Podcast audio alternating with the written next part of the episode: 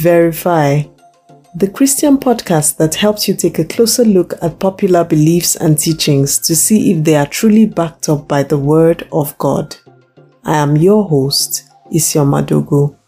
Welcome. Almost every day, I find people in the social media space who are completely disenchanted with Christianity. I know some personally who, years after, are still bitter about experiences with abuse and falsehood they saw and suffered in church.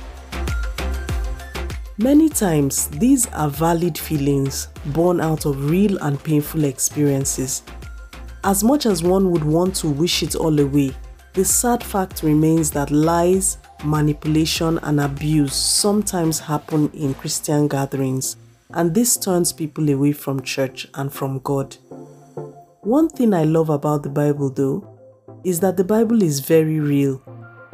Without any sugarcoating, the Bible lets us know beforehand that all this would happen. The Bible lets us know that not everyone in a Christian gathering is there with genuine intentions. Galatians 2 4. That people can preach Christ for the wrong reasons. Philippians 1:17.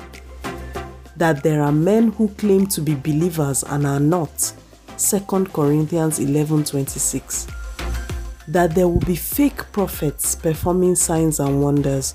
Mark 13:22 that there will be false teachers among believers. 2 Peter 2 1. Beyond all of this, the church is made up of flawed and imperfect people like you and I, who, even with the best of intentions, will make mistakes and offend each other sometimes.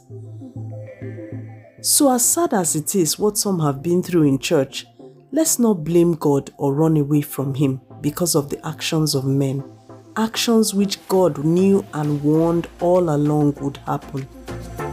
If you, my listener, are one of those who have been hurt, please don't run from Him.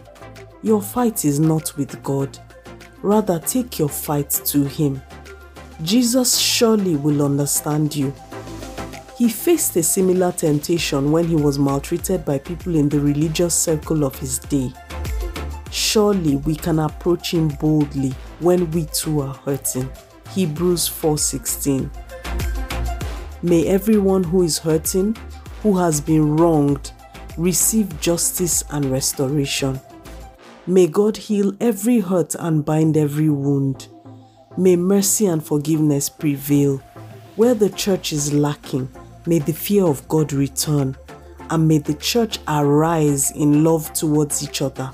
For as it is written in John 13 35, it is by this love that Christ says all will know that we are His. Thank you so much for listening. Please like and follow our page, Verify Podcast, on Facebook, and let me know your thoughts on Verify Podcast at gmail.com.